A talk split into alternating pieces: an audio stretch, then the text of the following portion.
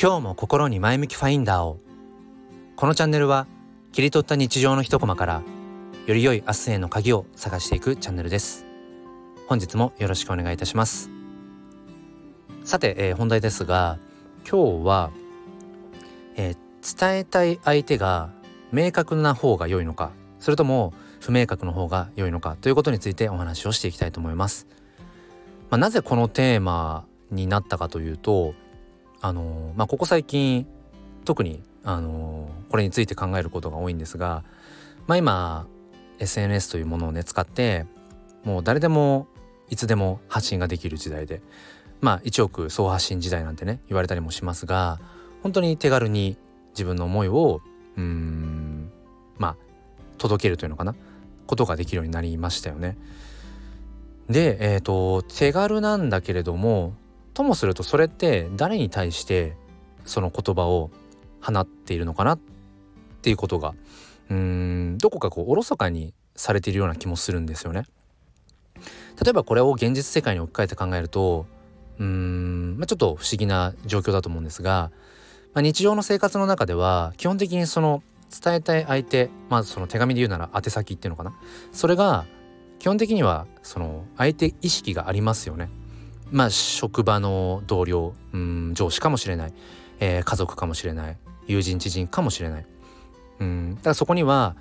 相手意識がある上でこの人に伝える。だからこの言葉を選ぼうとかこういう言い回しを選ぼうとか。うん。あとはこういう具体例を出そうとか。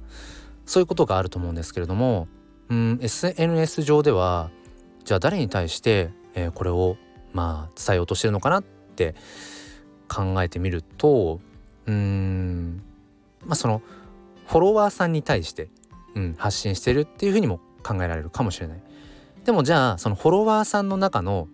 佐藤さんに対してなのか、えー、鈴木さんに対してなのか、まあ、そこまで踏み込んで伝えようとしてるかなっていうと少なくとも僕はまあそこはだいぶ曖昧だなって思います。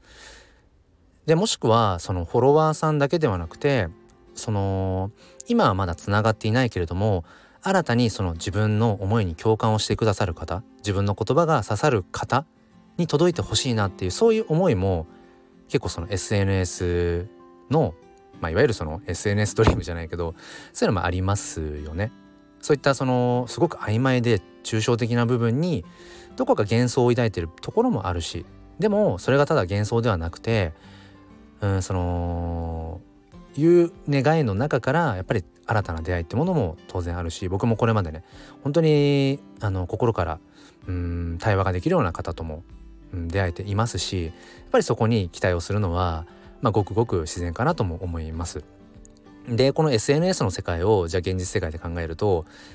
なんかこう例えば街頭演説みたいなそんなイメージなのかなって。フォロワーさんがその辺りに集まってくださっているけどそれぞれの方にはそれぞれのやっぱりやるべきことがあってうんその場にはいるけれどもうん聞いていないかもしれないし、えー、もしくは数としてそこにあるけれどもうんもしかしたら存在していないかもしれないし。で先ほど言ったフォロワーさん以外の誰かにも届けたいっていう形は例えばそこの演説をしているこう後ろを通っている通行人の方っていうイメージかな。その方にももし届くのであれば届けたいっていうなんかそんなイメージなのかなってちょっと、うん、思いました。でこれはまあその宛先相手が明確な方がいいのかそれともその抽象的な方が、うん、いいのかっていうのは一概には言えないなとは思うんですけれどもやっぱり手軽に発信できるようになった時代だからこそその IT 意識ってものもうんまあ持てるといいのかななんてことを、まあ、よりねその言葉選びってものがうんより本質的に深みを増すのかななんてことを思ったりもします。例えばこの今スタイフで喋ってるこの話誰に僕は今向かって話してるのかなと思ったらうんもちろんいつも聞いてくださる、えー、方だろうしともすると、えー、未来の娘に向かっているのかもしれないしまあ自分に対して言ってるのかもしれないし、まあ、これはもしかしたらね、ま、その放送の内容テーマにもよるかもしれないなとは思ったりもします。えー、まあそんなようなこともねちょっと考えながらうん今この自分の思い言葉っていうのは誰に向けてるんだろうな誰に届けたいのかななんてことをまた少し考えてみると、えー、新たな、うん、景色が見えるかもしれません、えー、今聞いてくださっているあなたにとって明日へのより良い鍵になれば幸いです。もう一つのチャンネルすっぴん哲学では毎週末ライブ配信という形で集まってくださった方々と教育や子育てについて、えー、語り合っています。是非説明欄の方からチェックしてみてください。本日も最後まで聞いてくださりありがとうございました。それでは今日も心に前向きファインダーを黒でした。